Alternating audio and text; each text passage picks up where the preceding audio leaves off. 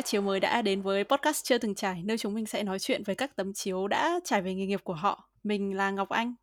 Còn mình là Duy. Um, cách đây mấy tuần mình có xem lại series phim uh, Phía trước là bầu trời, uh, từng nổi đình nổi đám một thời trên truyền hình Việt Nam những năm đầu 2000 ấy.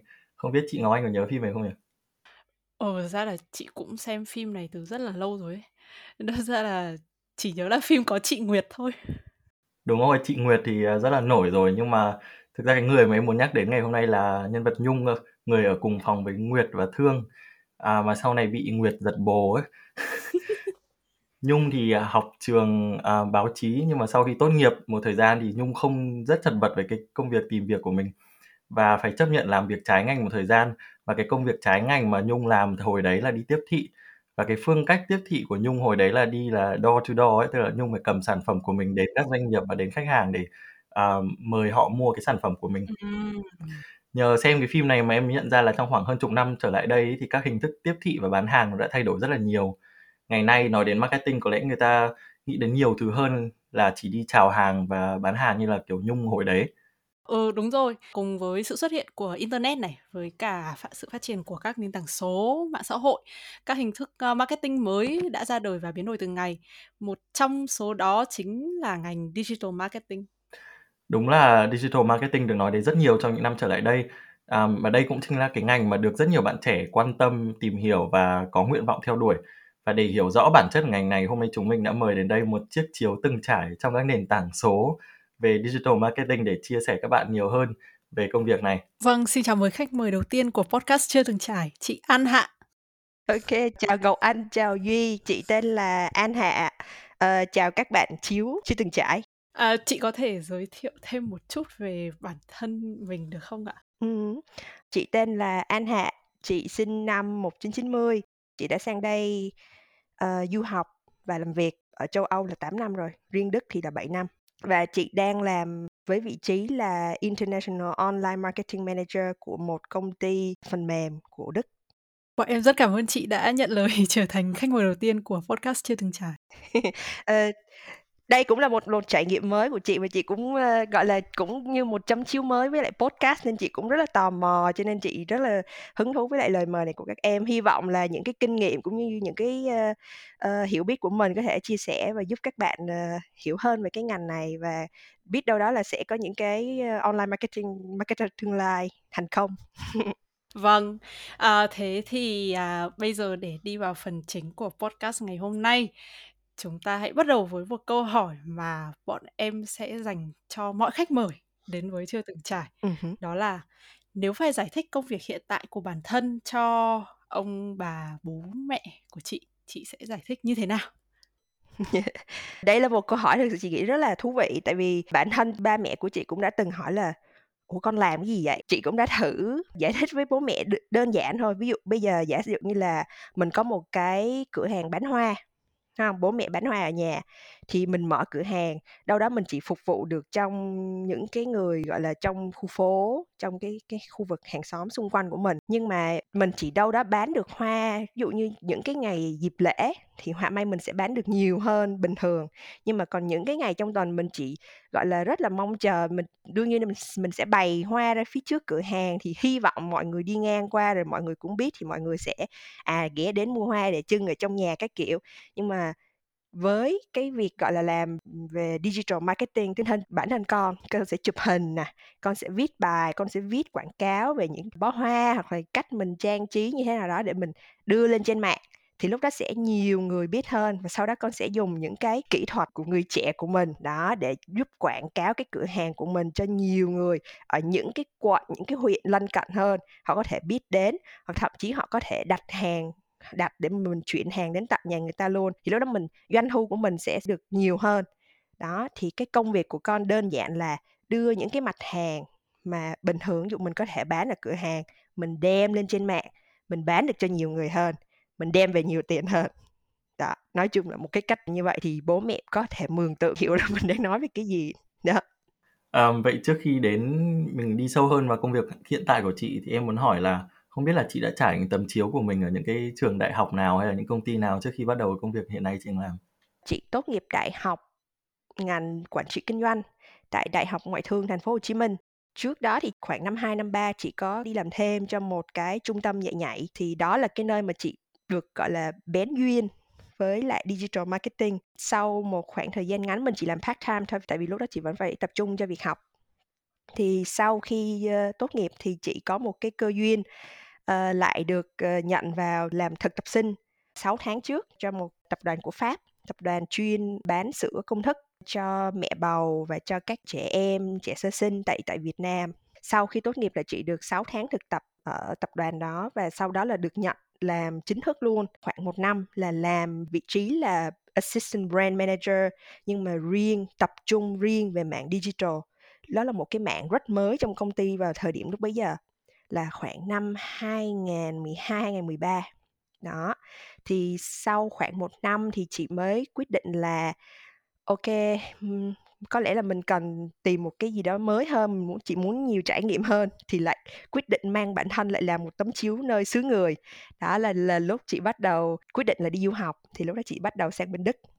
Đó thì chị tiếp tục học uh, lên thạc sĩ ngành kinh tế sau khoảng một năm rưỡi hơn thì chị lại quyết định lại tiếp tục đi du học thêm một lần nữa. Tức là đi sang một nước khác để mình ờ, gọi là một có một cái kỳ học giao lưu.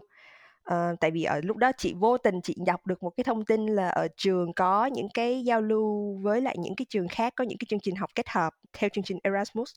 Thế là chị quyết định ok mình lại đi tiếp để mình học tiếp lúc đó thì chị được uh, nhận ở một cái trường mới ở bên Hà Lan đó là lý do tại sao chị sang Hà Lan khoảng 6 tháng đầu là chị học một nửa học kỳ bên đó và trong thời gian đó lại chị lại được may mắn là được tiếp tục làm thêm về marketing uh, cho cũng tập đoàn Pháp cũ lúc trước chị đã có cơ duyên làm việc cùng thì bây giờ lại là gia nhập với lại team global của họ tức là team cấp vùng giống như là headquarter ở, ở bên Hà Lan thì sau một năm học tập và làm việc bên Hà Lan thì chị quay trở lại Đức và hoàn thành cái chương trình học master của mình.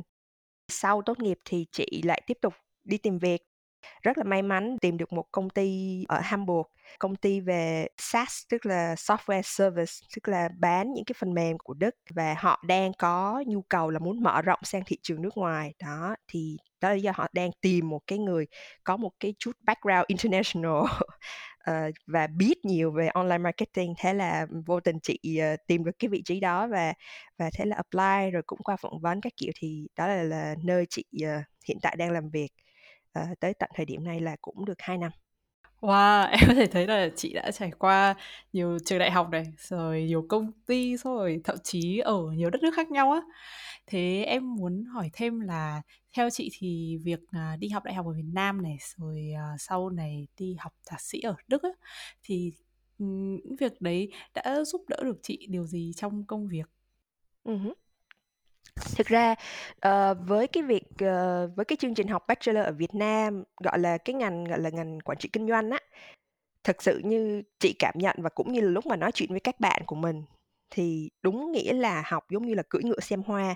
Tại vì môn nào mình cũng học và học rất là nhiều cái mảng ngành công việc khác nhau. Thực sự chị nghĩ là hầu như các bạn trẻ sau khi tốt nghiệp cấp 3 xong thì hầu như không ai biết là mình muốn làm cái gì chị nghĩ có thể có nhiều bạn đã có những cái định hướng sớm, thì ok, rất là may mắn. Nhưng mà chị nghĩ đa số hầu như là đều chị nghĩ à sau này có thể là mình muốn làm bác sĩ hay là mình muốn làm những cái ngành mà, gọi là quốc dân á giống như là thầy giáo cô giáo những cái cơ bản. mà đúng rồi những cái ngành rất rất cơ bản. Còn những cái giống như là mình tự nhiên mình nói giờ mình muốn đi làm marketing nó là một cái thứ gì đó nó rất rất mới hầu như là không có ai nghĩ trước trong đầu mình là mình sẽ muốn làm về cái mạng đó đâu. Chị nghĩ lúc mà sau khi tốt nghiệp cấp 3 xong thì hầu như bố mẹ đều định hướng con cái mình hướng vào những cái trường gọi là những cái trường top hàng đầu ở Việt Nam trước. Ra cái định hướng kiểu con làm sao làm miễn sao con vô được những cái trường hàng đầu đó. Đối với cá nhân chị thì lúc đó, gia đình chị thì theo ngành dược là nhiều, nhưng mà cá nhân chị chị sợ máu. Chị không thích giống như là mổ xẻ hay là những cái gì mà, kiểu, nó quá stress và, kiểu, liên quan đến tính mạng con người là chị không làm được. Thành ra lúc đó thì trong những cái trường top hàng đầu mà chị cũng không thích quá nhiều về kỹ thuật, thì coi như những trường, giống như là trường y dược, trường bách khoa là coi như là đã bả dẹp rồi đó. Xong rồi cái mình mới thấy, ơ, còn lại có trường nữa, trường ngoại thương. Cái lúc đó là chị mới ờ thôi mình vô trường này vậy thì kiểu lúc đó internet cũng đã có ở Việt Nam rồi nhưng mà không có gì nhiều kiểu giống như cũng không có nhiều người gọi là uh, mình không thể tìm hiểu thông tin cụ thể tốt như bây giờ. Kiểu em lên Google em có thể search cả ngàn thứ. Đó thì sẽ hướng mình rất là tốt hơn nhưng mà thời điểm đó lúc đó là công nhận chị nghĩ chắc cũng có thể là do duyên số và may mắn nó đưa đẩy mình vào cái trường đó. Thì khi mà vào trường rồi thì mình mới theo học thì mình mới để ý là ồ hầu như là các môn học đều, gọi là nó rải đều các ngành. Chị có học marketing, học về kiểm toán, học về xuất nhập khẩu. Nói chung là học tất tần tật, môn nào cũng học. Nhưng mà chỉ là cưỡi ngựa xem hoa. Kiểu như em chỉ biết sơ hoặc là biết những cái kiến thức nền rất rất cơ bản. Nhưng mà, gọi là, để đi sâu hơn, để làm sao áp dụng được trong công việc thì gần như là không không nhiều. Thì cá nhân chị thấy lúc mà trong quá trình học á khi mà mình được thầy cô uh, hướng dẫn giải thích những cái cái nguyên tắc cơ bản thì mình mới thấy à cái này cái môn này có vẻ thú vị đây. Đó thì vô tình trong cái thời gian mà chị đi học bachelor thì chị cũng đi làm thêm tại mình sinh viên mà. Uh, thì mình muốn kiếm thêm một ít thu nhập thì mình mới mới kiếm thử coi là có những cái công việc nào mà đâu đó nó hỗ trợ trong cái việc học của mình hay không những cái môn học những cái ngành học của mình mà mình thấy hứng thú thì lúc đó chị mới uh, xin được một cái công việc part time là làm cũng online marketing luôn cho cái trung tâm dạy nhảy. Khi mà chị vào làm việc thì phải học rất nhiều tại vì phải có cái chị sếp chị cũng hướng dẫn mình rất là nhiều chị cho mình cách làm sao để mình sử dụng Google. Thực ra Google lúc đó vẫn còn rất là mới kiểu giống như là mình chưa biết là chức năng tìm kiếm nó ra làm sao làm sao để mình chạy quảng cáo trên Google. Đó, rồi Facebook, các kiểu, các kênh mạng xã hội, lúc thời gian đó là nó mới chớm nhú thôi, chứ nó cũng chưa mạnh mẽ như bây giờ. Đó, thì nó là một cái, chị nghĩ nó là một cái tiền đề rất là tốt cho chị, theo kiểu là mình vừa học lý thuyết ở trường. Bên cạnh đó, mình chủ động mình làm thêm, hoặc là mình tìm thêm những cái gì khác bên bên cạnh để mà mình học hỏi thêm đó thì nó bổ sung bộ hỗ trợ cho nhau. Rồi sau đó là sau khi tốt nghiệp xong thì chị cũng đã phát hiện là à có lẽ là mình thích, thực sự thích với cái mạng marketing này, thì chị mới, ok, quyết định là đi theo cái hướng này. Đương nhiên trong cái quãng thời gian làm việc mình sẽ tích lũy nhiều thêm kinh nghiệm. Và thực ra ở mỗi công ty nó sẽ có những cái cách thức vận hành khác nhau và thậm chí là trong tùy ngành nghề nữa. Lúc đầu là chị bên mạng B2C nhiều hơn thì cái cách em chạy marketing em làm online marketing nó sẽ khác so với lại B2B nguyên cái quãng thời gian đầu của chị là kinh nghiệm rất nhiều về marketing cho B2C tức là business to customer. Giống như là công ty em làm sao em nói chuyện trực tiếp với lại khách hàng mà kiểu như là những khách nhỏ lẻ đó. Thì sau này thì khi mà chị đi học thêm uh, học lên thạc sĩ thì chương trình học thực sự ở bên Đức này cũng khá là nặng về lý thuyết khi mà em học về university thì cái bản chất nó là như vậy rồi. Đâu đó nó không hoàn toàn giúp cho cái công việc của chị nhưng mà nó giúp cho chị những cái kỹ năng khác, đặc biệt là về phân tích data, phân tích dữ liệu. Tại vì chị nghĩ á, hồi lúc mà chị mới là một cái tấm chiếu còn trẻ trung á chị cứ nghĩ marketing nó giống như là chỉ nghiêng về sáng tạo thôi. Còn số má phân tích gì là ơi tôi sợ lắm, tôi không có hứng thú nhiều. Lúc đó thực sự luôn là lúc chị, lúc mà chị mới bắt đầu, chị cứ luôn luôn nghĩ trong đầu ơ marketing là phải nghĩ cái gì nó mới, cái gì nó đặc biệt, cái gì nó nó nó lạ. Thì nó mới nó mới, gọi là, attract được người ta, attract được người tiêu dùng đó nhưng mà mình không nghĩ được cái đằng sau nữa. Đó là nó sẽ cần phải biết thêm về dữ liệu và phân tích. Ừ. cái ngành này nó nó đòi hỏi bạn phải có nửa cái óc sáng tạo và nửa cái óc phân tích.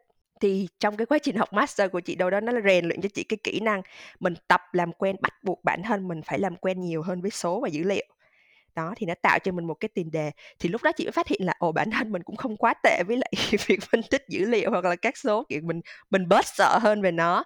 Và sau đó thì chị, khi mà chị đi làm thì bây giờ cái mạng chị làm là B2B tức là business to business, tức là mình không bán cho những khách hàng nhỏ lẻ nữa, mà là mình nhắm vào những đối tượng công ty thì cái đối tượng của mình nó sẽ trở nên lớn hơn. Đó, thì cái phương thức họ chạy marketing nó cũng sẽ khác.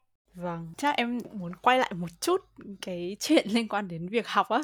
Thì bởi vì uh, em nghe có vẻ như là lúc học bachelor thì cũng khá là cưỡi ngựa xem hoa, ừ. sau rồi lúc học master thì lại thiên hơn về kiểu mình rèn luyện được những cái kỹ năng khác thay vì những cái kiến thức mà mình có thể học được trong ngành này á. Ừ. Thì em muốn hỏi là thế thật ra nếu bây giờ mình muốn mà làm việc trong cái ngành này thì có nên học thêm những cái khóa học gì, những môn gì hay là có những kỹ năng đặc biệt nào mà mình nhất định là mình cần phải học để mà làm được trong ngành này hay không? Ừm, đương nhiên là có. Thực ra chị nghĩ là những cái chương trình học trong các trường đại học thường thì họ phải tạo một cái khung, cái nền nó rất là vững trước nhưng mà nó không đủ để cập nhật tại vì cái đặc trưng của cái ngành này nó thay đổi gọi là rất nhanh theo thời gian. Em có thể thấy là nhớ nhớ như ngày xưa mọi người chỉ biết đến Facebook thì sau này mình bắt đầu mình nào có LinkedIn mình có Twitter mình có tất tần tật nhiều rất nhiều cái platform thậm chí bây giờ là TikTok Snapchat tức là những rất rất rất, rất, rất nhiều thứ. Thì những cái uh, lý thuyết mà ban đầu cái nền tảng họ không thể cập nhật liên tục như vậy được, mà trong khi mình đang trong một cái thời đại công nghệ số như vậy, nó phát triển liên tục, thì bắt buộc bản thân, các bạn trẻ khi mà muốn hoặc là có hứng thú với ngành này thì luôn phải xác định trước trong mình một cái suy nghĩ là mình phải luôn cập nhật, phải luôn học những cái mới. Thì chị nghĩ là cá nhân chị thì chị thường xuyên tìm những cái cơ hội khi mà các bạn có thể lên những cái khóa học online, chị khuyến khích các bạn là nên học bằng tiếng Anh tại vì đôi khi cái ngành này đôi khi có những cái thuật ngữ nó đã chuyên dùng trong tiếng Anh rồi, khi mà các bạn đã nắm nó bằng tiếng Anh, mình đã, giống như là, mình tập làm quen luôn cho những cái thuật ngữ đó thì nó sẽ rất là tốt. Và thậm chí nếu mà sau này các bạn có thể làm ở Việt Nam hoặc là làm cho những công ty nước ngoài thì các bạn đã có cái nền kiến thức vốn, các bạn biết nó ở tiếng Anh như vậy rồi thì các bạn dễ tìm việc hơn kiểu như làm việc mình cũng không bị dội. Hoặc là nếu các bạn sau này có xác định là nếu mà mình đi nước ngoài hoặc là mình làm việc ở nước ngoài thì khi đã có cái nền kiến thức đã vốn sẵn tiếng Anh thì cũng rất là tốt. Đó có rất là nhiều trang giống như là Udemy, Coursera đây họ có rất rất nhiều cái khóa học. Đương nhiên là sẽ phải mất một ít tiền nhưng mà đâu đó sẽ hỗ trợ cho cái việc uh, học của mình. Thật sự đây là câu hỏi mà bản thân em chờ mãi để hỏi chị á. Vì em cũng đang chập chững bước vào ngành này. Xong rồi kiểu nhiều khi cũng không biết là phải bắt đầu từ đâu hay là học thêm cái gì. Đấy, đâm ra chắc sau hôm nay thì lại phải vào vọc vào mấy khóa khóa học ờ, tự học mấy khóa học online tiếp. chị nghĩ thật ra bây giờ mình đang đang trong một cái thời đại vì rất là tốt theo kiểu là vì mình đã có Google thì gần như là mọi cái phương thức hoặc là các hoạt động hoặc là cách học của mình nó giống như là kiến thức của mình bây giờ là bao la, không phải giới hạn ở trong những cái thư viện hoặc trong những cuốn sách như ngày xưa nữa. Chị không phủ nhận chuyện chuyện sách là là tốt nhé nhưng mà đâu đó nó nó không thể nào mà cập nhật liên tục được. Bản thân Google, công ty của họ họ cũng, gọi là, cập nhật liên tục. Hiện tại công việc của chị là phải làm việc, chạy quảng cáo trên Google, coi như là rất thường xuyên. Thì gần như là mỗi tuần chị đều nhận ra là họ có thay đổi một chút một chút một chút một chút chỗ này và đôi khi là bản thân một cái công ty lớn như vậy mà họ cũng đã liên tục thay đổi mình thì em có thể mường tượng được là với cái ngành này, cái chuyện mà thay đổi liên tục là là chuyện rất đương nhiên và bình thường Đây có lẽ cũng là một lời khuyên rất tốt cho các bạn sinh viên hay là những bạn trẻ mà đang muốn chuyển ngành và dấn thân vào con đường digital marketing ngoài kia, đó là không phải cái gì cũng tự trên trời rơi xuống, mà là để làm công việc đấy thì chúng ta phải tự chuẩn bị bản thân mình rất là nhiều, đúng không? Và trong cái thời đại như thế này thì rất nhiều tài nguyên miễn phí và ở khắp mọi nơi, nên là lời khuyên các bạn ngoài kia đó là nếu mà muốn làm digital marketing thì hãy uh, dấn thân và tự chuẩn bị mình ngay từ ngày hôm nay và không ngừng không ngừng học hỏi đúng không ạ? Bây giờ em em muốn quay trở lại cái công việc hiện tại của chị thì không biết là chị có thể kể cho mọi người ở đây một cái ngày làm việc bình thường của chị nó diễn ra như thế nào được không? Cá nhân chị là một người rất là thích organize theo kiểu là mình thường đặt ra một cái list mình cần làm cái gì. Thành ra khi mà chị mới bắt đầu là chị sẽ không mở email hay gì trước đâu, mà đầu tiên chị sẽ là list những cái list cái công việc hôm nay mình sẽ cần làm những cái gì cái gì cái gì. Mạng chính hiện tại chị đang chịu trách nhiệm ở cho cho mạng marketing của công ty chị là chạy quảng cáo với lại Google. Chủ yếu là chạy tìm kiếm, tức là ví dụ như em tìm về một công cụ giúp lên kế hoạch chẳng hạn đó, thì bản thân một người tiêu dùng hoặc là một người làm việc trong công ty với đội nhóm chẳng hạn thì họ sẽ có hứng thú là à tôi muốn tìm một cái công cụ nào đó để mà à, hỗ trợ nguyên một nhóm của tôi chẳng hạn thì họ sẽ lên Google họ tìm kiếm. Đó, thì cái công việc của chị là làm sao để mà khi họ gõ những cái từ ngữ tìm kiếm nó thì những cái bài quảng cáo về công ty của chị, về cái cái sản phẩm của công ty sẽ được hiện lên hàng đầu vào những cái vị trí đầu tiên kết quả trên trang Google để khiến cho người ta à, tò mò và họ sẽ click vào những cái đường link đó và họ dẫn đến trang web của mình để mà họ tìm hiểu thêm về sản phẩm cũng như là công ty. Đó thì kiểu như bước đầu tiên của chị là luôn luôn mở những cái trang giống như là Google Analytics trước tại vì bản thân chị là sẽ là người phải chịu trách nhiệm chính về cái website. Thì gần như với chị là data là công việc đầu tiên hàng ngày luôn chị luôn theo dõi những cái dữ liệu những cái chỉ số của trang web của mình xem là mọi thứ nó có ổn hay không có những cái gì bất thường hay không hoặc là trang web nó có bị cái gì trục trặc hay không. Rồi sau đó là luôn luôn kiểm tra trên cái uh, tài khoản quảng cáo của Google để chắc chắn là mình luôn chạy chạy quảng cáo mọi thứ nó đều suôn sẻ và trong cái tầm budget của mình tức là trong cái cái ngân sách nó không bị gọi là quá mức. Đó còn ngoài ra là chị sẽ tập trung chủ yếu là về strategy về chiến lược cho cái marketing và lập kế hoạch liên tục, những cái nào mình có thể chạy tiếp tùy theo những cái feature của cái sản phẩm của mình sắp tới nó sẽ được tung ra thị trường đó là những cái gì cái gì, rồi mình sẽ phải lên kế hoạch là à sắp tới mình cần phải chuẩn bị nội dung gì về cái sản phẩm, hoặc là những cái trang, hoặc là những cái kênh nào mình sẽ chạy quảng cáo. Đó, thì tại vì bên chị là vì B2B cho nên chủ yếu là chỉ dùng Google Ads, tức là chạy quảng cáo trên Google và phục vụ thêm một số trang mạng xã hội giống như là LinkedIn hoặc Twitter. Bên chị không chạy nhiều Facebook bởi vì với B2B Facebook nó không quá gọi là chú trọng. Nhưng mà thay vào đó là Twitter và và LinkedIn thì sẽ được chú trọng nhiều hơn. Bây giờ em muốn đi sâu hơn một chút về công việc của chị thì um, chị có thể kể hoặc là miêu tả một cái project, một cái dự án đặc trưng mà nhất định khi mà ai làm ngành của chị cũng sẽ phải trải qua không? Ừm, rất là đặc trưng hả? Chị nghĩ là chị có thể chia sẻ một cái project chị đã từng làm. Nó là mạng B2C tại vì chị nghĩ là hiện tại thì cũng khá là nhiều công ty chạy B2C rất là nhiều tại vì đa phần là sẽ chạy trên những cái platform mạng xã hội như là Facebook chẳng hạn. Thì đợt trước lúc mà chị làm ở Việt Nam thì chị có một cái project để mà chạy quảng cáo trên Facebook giúp tăng cái lượng người gọi là, fan của cái page của cái sản phẩm sữa đó ở Việt Nam. Đó là một cái dự án 6 tháng.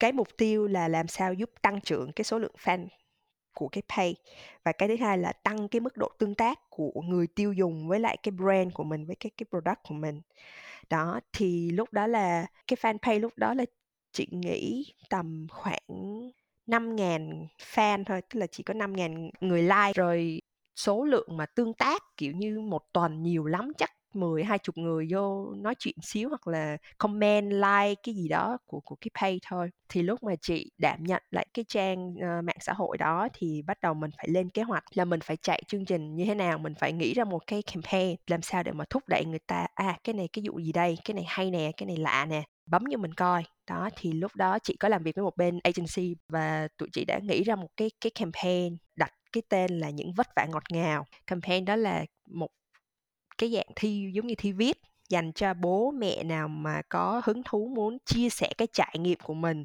Khi mà được lần đầu làm bố mẹ hoặc là những cái vất vả nào mà họ đối mặt khi mà họ có có con. Đó, thì nó đánh trúng một cái tâm lý của các bố mẹ là, những người mà lần đầu làm bố mẹ là luôn lo lắng kiểu, giống như, ô, con bệnh nè, hoặc là tự nhiên con mình nó ngọ ngoại thế này hay kia họ không biết là họ phải làm gì, họ đối mặt với nó sao, hoặc là những cái đêm mất ngủ, hoặc là con ốm, con đau các kiểu này nọ, thì đương nhiên đánh trúng cái tâm lý của các bố mẹ muốn chia sẻ. Chị nghĩ rất buồn cười là rất nhiều người, kiểu, giống như là họ không có quan tâm về chuyện giải thưởng đâu nha, tại vì mình cũng phải có giải thưởng để khuyến khích người ta tham gia cuộc thi. Nhưng mà nhiều người với họ họ chỉ là, tôi không cần giải thưởng, tôi chỉ muốn là một cái nơi để mà tôi chút cái bầu tâm sự, tôi chia sẻ tại vì ở đây có rất nhiều người đồng cảm với tôi đó, thì cái campaign nó rất là thành công và khiến rất là nhiều người vào, trời ơi, tôi cũng vậy, tôi cũng y chang dạy con, tôi cũng bị y chang như thế này. Các kiểu, thì họ tạo được một cái sự đồng cảm và họ thậm chí là tag cả thêm bạn bè của mình vào kêu tham gia cái này này vô đọc mấy cái bài này này hay lắm, bố mẹ viết rất là hay, rất tình cảm. Thực sự, những cái gì mà cảm xúc của của người tiêu dùng á, khi mà họ chia sẻ thì nó rất là thật. Đó, thành ra là họ tạo được một cái sự đồng cảm rất là tốt và gần như là ban đầu, một tuần thì cái cái lượng mà tương tác trong cái fanpage là chỉ khoảng hai, ba chục người là giỏi lắm rồi. Em biết đến khi mà tụi chị chạy cái campaign nó là một tuần có thể lên đến hai ngàn người đang tương tác về cái campaign đó và thậm chí nói về cái brand. Tại vì một cái cách mình đánh theo kiểu là ừ mình khiến cho nhiều người quan tâm biết nhiều hơn về cái brand của mình. Đồng thời tại vì bên uh, công ty của chị có một cái đội ngũ nó gọi là đội ngũ careline tức là những người có những cái background bác sĩ về y tế họ biết về cách chăm sóc trẻ như thế nào thì họ sẵn sàng lập một cái Facebook nhỏ để mà lên để mà chia sẻ thậm chí là đưa ra lời khuyên để giúp cho họ tin tưởng hơn về cái brand của mình. Đó là tin tưởng là mình có những cái kiến thức về y khoa sẽ giúp được cho khách hàng đó và đồng thời sẽ tin tưởng về sản phẩm của mình và họ sẽ mua sản phẩm. Đó thì sau 6 tháng chạy campaign đó thì cái fanpage đã tăng lên được 100 ngàn follower tức là 100 ngàn fan. Thì đó là một trong những cái campaign mà chị nghĩ uh, rất là thú vị và rất là đặc trưng của cái mảng marketing này theo kiểu là online tất tần tật online hết gần như mọi người đều chia sẻ qua mạng xã hội hết và tag bạn bè, nói về nó, comment, share rất rất nhiều luôn. Và chị nghĩ nó rất là đặc trưng của cái ngành đó, tại vì nếu mà em nghĩ về về marketing mà đi tiếp thị hay các kiểu thì em không thể nào đo lường được cái mức độ đó. Em sẽ không thể thấy được là có bao nhiêu comment, bao nhiêu share, bao nhiêu like. Nhưng mà với khi mà dùng trên cái platform Facebook như vậy thì em có thể thấy số nó hiện rõ rành rệt luôn đó thì chị nghĩ nó là một trong những cái khá là đặc trưng của cái mạng online marketing. À, nghe rất là thú vị đúng không ạ? Với cả nó có vẻ là rất là khác với cái công việc chị đang làm hiện tại nó mang tính cộng đồng nhiều hơn là cái gì viral hơn là cái công việc mình chạy quảng cáo Google như bây giờ đúng không ạ? Bản tính của chị chị rất là thích những cái gì mới vì ngành trước của chị là liên quan B2C nhiều thì nó cần phải một cái gì đó tương tác nhiều với lại nhiều người hơn. Thì khi mà chị nghĩ là ồ đó là B2C thế thì với B2B thì họ sẽ phải làm những cái phương thức quảng cáo như thế nào?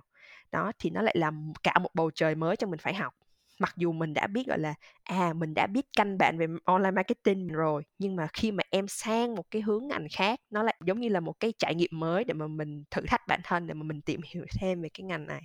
Nghe câu chuyện của chị thì đúng là chị đã kinh qua rất nhiều vị trí khác nhau ở các công ty khác nhau và à, đã thực hiện cái chiến dịch quảng cáo chiến dịch branding khác nhau này thì không biết là trong cái quá trình làm việc đấy, đối với chị cái gì nó là cái điều trở ngại lớn nhất?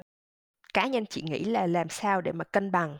Tại vì cái thứ nhất là như chị đã nói lúc đầu là khi mà làm về cái ngành này mình vừa cần phải có một nửa cái óc của mình nó về mạng sáng tạo, nhưng mà nửa phần còn lại mình phải tập trung phân tích về dữ liệu, về số liệu mà mình có. Tại vì khi mà em chạy một cái gì đó em làm một cái gì đó nhưng mà nếu mà em không đưa, được đưa ra được một cái số hoặc là cái kết quả đằng sau để mà xem là nó có đúng hay không hoặc nó có thành công hay không thì rất là khó để quyết định các bước tiếp theo mình cần phải làm gì. Đó thì chị nghĩ đó là những cái khó khăn mà chị gặp kiểu như là em làm sao phải luôn luôn nghĩ được những cái concept những cái ý tưởng làm sao mà nó phải hay nó phải thực sự thú vị để mà hấp dẫn người tiêu dùng. Nhưng mà đằng sau đó nữa là em vẫn phải luôn giữ cho mình cái đầu một cái đầu lạnh mình không thể nào lúc nào cũng cứ bay bổng. Ờ, tôi nghĩ sáng tạo thế này kia nhưng mà nếu mà khi mà em chạy nó rồi em thử chạy những cái campaign rồi thì em quay về lại là à bao nhiêu người thực sự mua hàng của mình bao nhiêu người thực sự biết về cái brand của mình thì nó lại là một cái vấn đề khác. Em không thể nào lúc nào ơ ý tưởng đó tôi thấy nó rất là bay bổng rất là hay rất là sáng tạo. Nhưng mà nếu quay về nếu mà em không đem lại doanh thu thì tính ra campaign đó của em không thành công. Đó, thì mình cần phải biết tỉnh lại, tức là có những lúc mình phải để cái đầu óc mình bay bổng, mình phải biết tìm cách làm sao là nghe cho nó thật sáng tạo, viết những cái concept, viết cái content làm sao mà, kiểu, ai đọc vô là cũng muốn mua hàng. Đó, và đồng thời là mình phải tìm cách làm sao để mà à phải ngồi lại, kiểu, giống như là bình tâm nhìn lại số nhìn tất tần tật các dữ liệu mình có mình thu thập được những cái từ những cái trang social uh, để mình xem coi là à cái campaign nó có thực sự là nó thành công như mình nghĩ hay không. Tại vì đôi khi á đôi khi mình cứ bị gọi là mình giống như là mình đẻ ra một cái ý tưởng đó rồi mình thấy nó trời hay quá cái ý tưởng này tuyệt vời quá. Xong rồi mình giống như là mình cứ thành tượng nó nhưng mà sau hết nếu mà nhìn lại thấy ủa tính ra nó không thành công như mình nghĩ. Thì mình cần phải thay đổi mình cần phải định hướng. Tại vì công ty bất kể sếp lớn, sếp nhỏ, ai cũng sẽ quan quan tâm đến số doanh thu hơn là cái chuyện mà em cứ nói ô tôi được ừ, như đây người thích cái cái cái campaign này nhưng mà sau hết là có bán được hàng hay không? Đó, thì đó là một, chị nghĩ là một trong những cái khó nhưng cũng là cái thú vị để bản thân mình mình phải biết điều chỉnh cái hướng đi của mình. Đúng là đối với những người như là, như cả em mấy năm trước hạn thì hiện tại em cũng đang làm một công việc cũng khá liên quan nhiều đến marketing. Thì mấy năm trước em cũng không hề có nhận thức về cái chuyện là kiểu làm marketing nó lại nặng nề về số liệu như thế.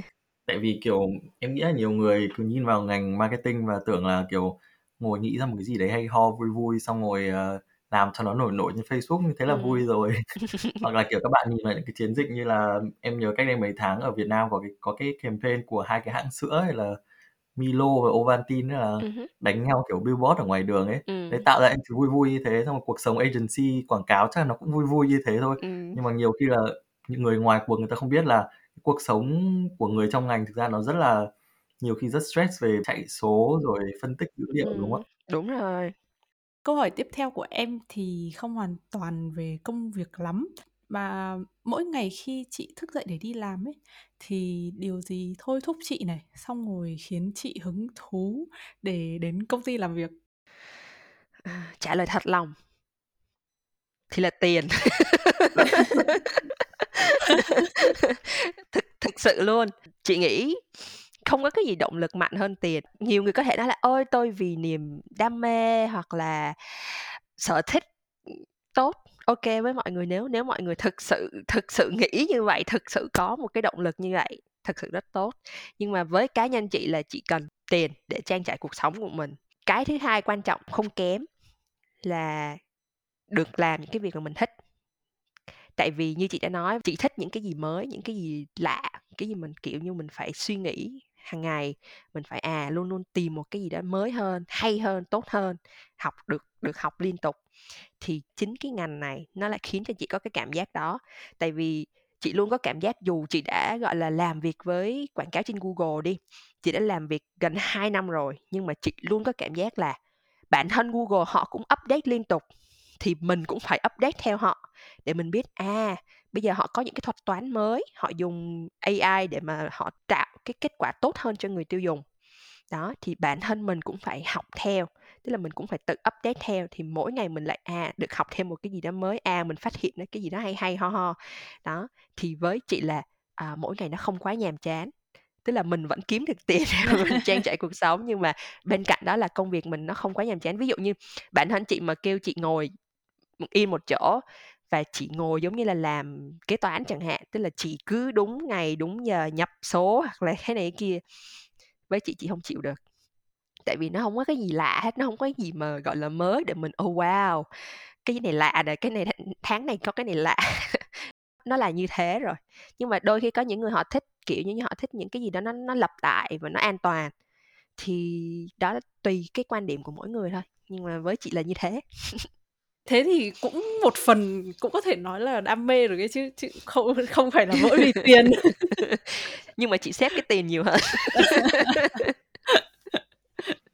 thực ra em thấy bây giờ nhiều nhà tuyển dụng cũng chọn một cái approach rất là thực tế khi mà người ta đăng tin tuyển dụng đó là tuyển những người đam mê kiếm tiền và đam mê số liệu đi làm marketing. Thực ra cũng cũng đúng thôi đúng, đúng. không? Tức là người ta kiếm khách hàng về cho công ty và đem lại lợi nhuận cho công ty. Ừ đồng thời là đem lại lợi nhuận cho bản thân Đúng luôn. rồi.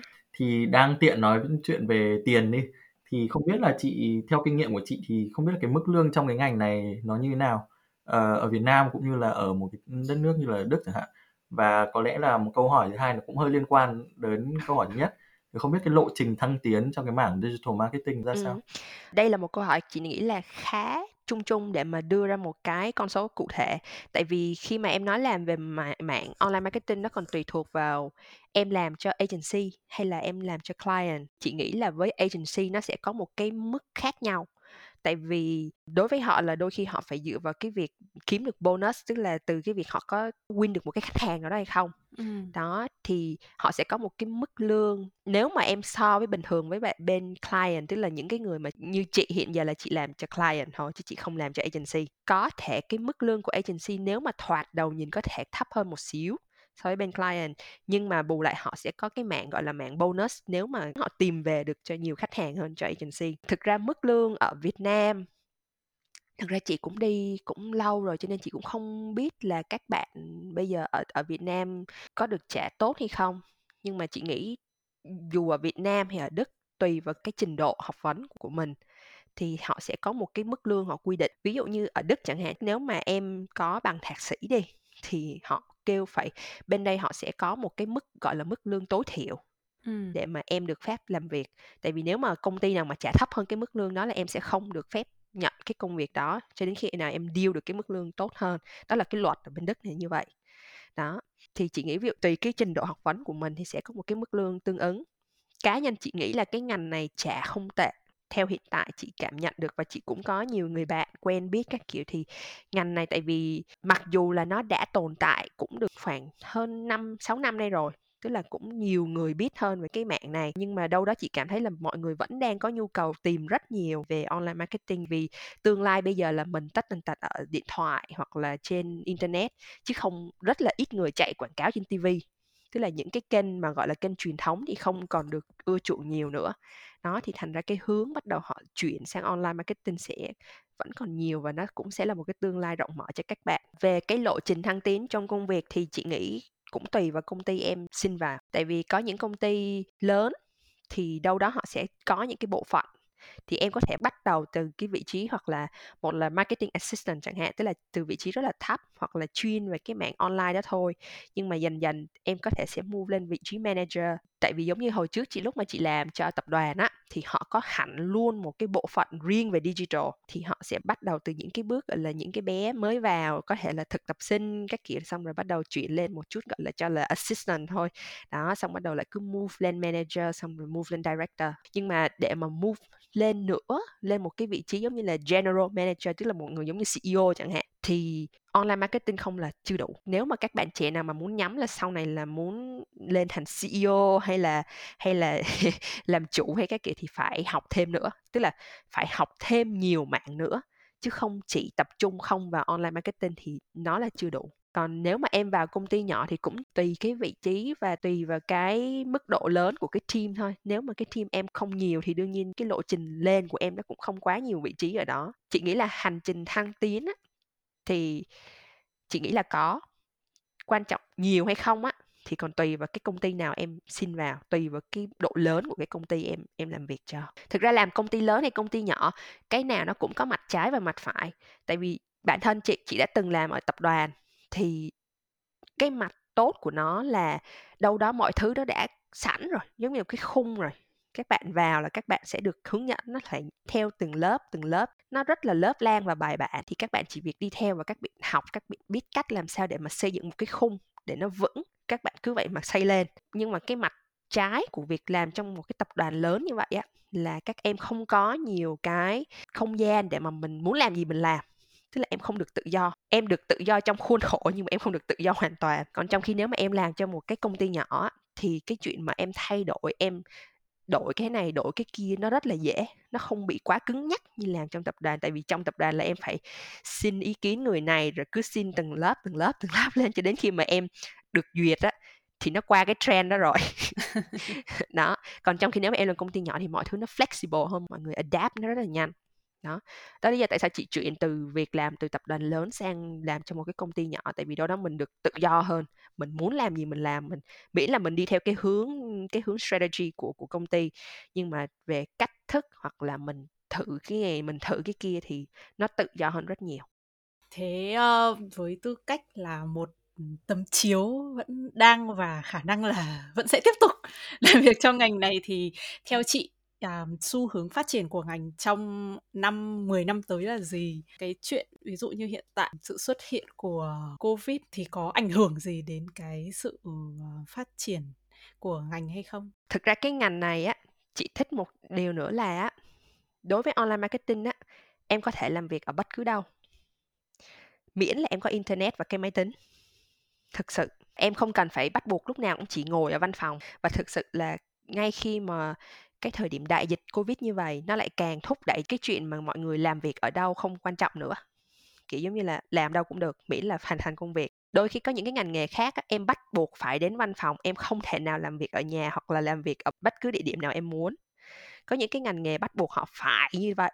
Nhưng mà đối với online marketing thì chị nghĩ cái khoản mà, gọi là, mở rộng cho cái việc mà làm bất cứ ở đâu, em đang đi du lịch, em đang ở một cái thành phố biển hoặc là em đang ở chỗ nào khác đó, em có thể kết hợp được hết. Thì chị nghĩ với cái đại dịch đương nhiên nó không phải là cái gì mà ai cũng ai cũng mong chờ và mong đợi.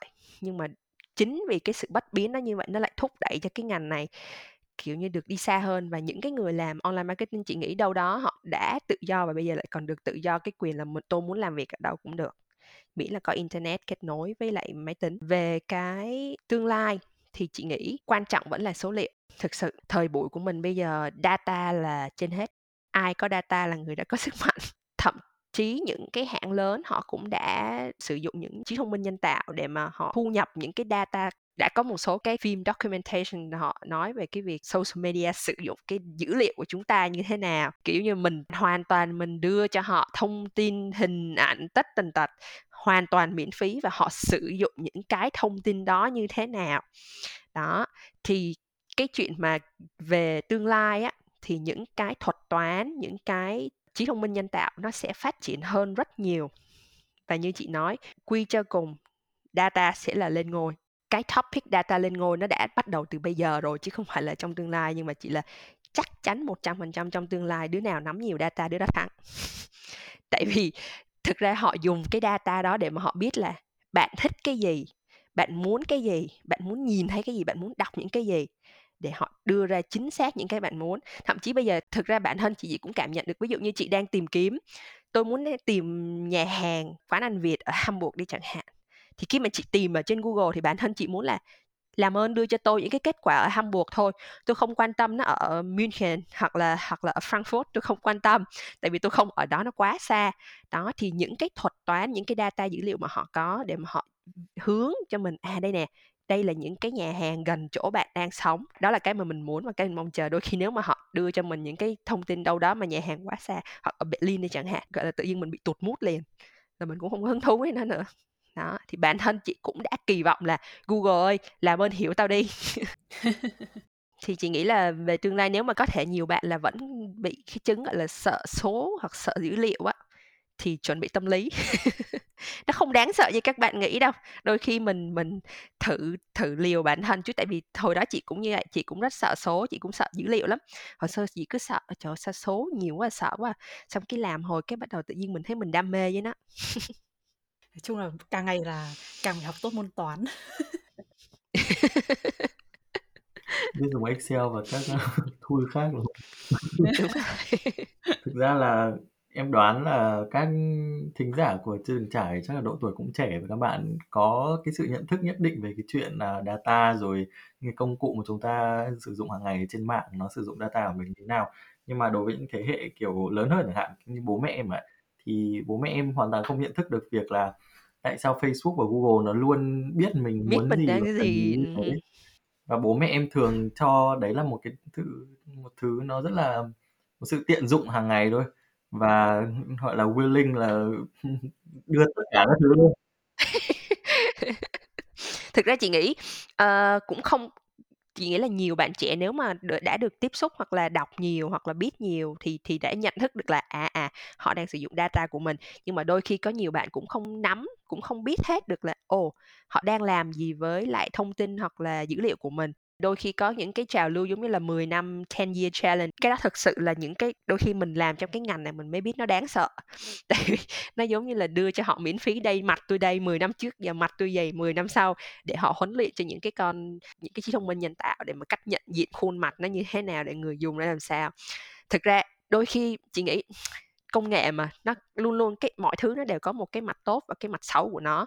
Cái quan trọng là người dùng nó như thế nào tại vì đôi khi chị nghĩ giống như là mua sắm cũng vậy. Bây giờ mình toàn là lướt trên Instagram, cá nhân chị chị hầu như không đến những cái shopping center, trừ khi nào mà chị cần thiết lắm thì chị mới đi.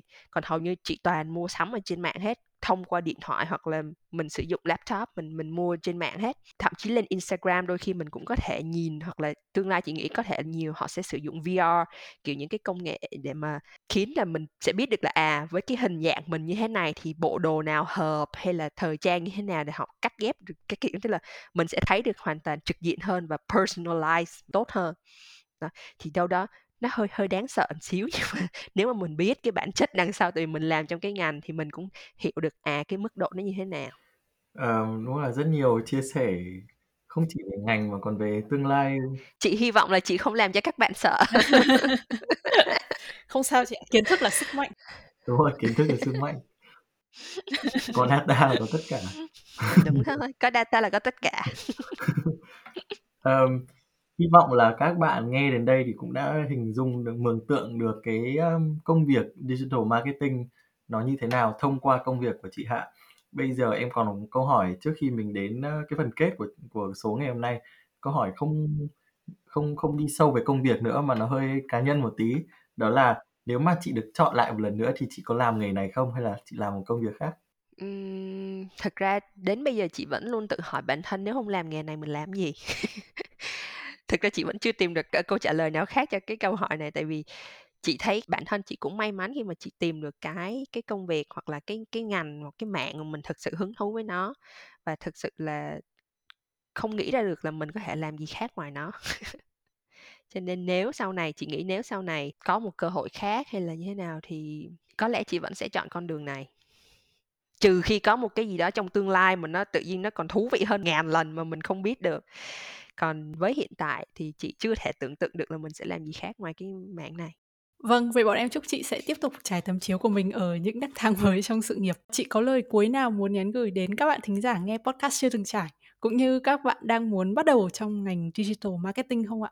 hy vọng là cái postcard vừa rồi với những chia sẻ đâu đó có một chút về trải nghiệm cá nhân nhưng mà hy vọng là nó đưa cho các bạn một cái nhìn rất là tổng quát về cái ngành nghề này, cũng như là cái cơ hội khi mà các bạn được tiếp xúc với cái ngành này. Thực ra, bản thân chị chị cũng rất là mong muốn đã từng có những ai mà chia sẻ như thế này để mình biết được là à thì ra đằng sau online marketing là cả một đống dữ liệu mà mình không hề biết cho đến khi mình phải thực sự trải nghiệm. Đó, thì chị hy vọng là nó, đâu đó nó giúp cho các bạn có một cái nhìn khách quan về cái ngành này đâu đó hy vọng là nó truyền cảm hứng cho các bạn trẻ tìm hiểu thêm biết đâu nó là một cái tương lai mà các bạn sẽ dấn thân thêm vào và đấy cũng là mục đích bọn em uh, lập ra cái podcast này và gọi nó là chưa từng trải uh, cảm ơn chị về cuộc nói chuyện ngày hôm nay nếu các bạn có câu hỏi hay có góp ý gì thì có thể liên lạc với chúng mình qua Facebook này, Instagram hay là email của chúng mình. Mọi thông tin lạc bọn mình sẽ để ở trong phần description ở trong uh, những cái app mà bạn dùng để nghe podcast. Hẹn gặp lại các chiếu trong tập tiếp theo của chưa từng trải nhé.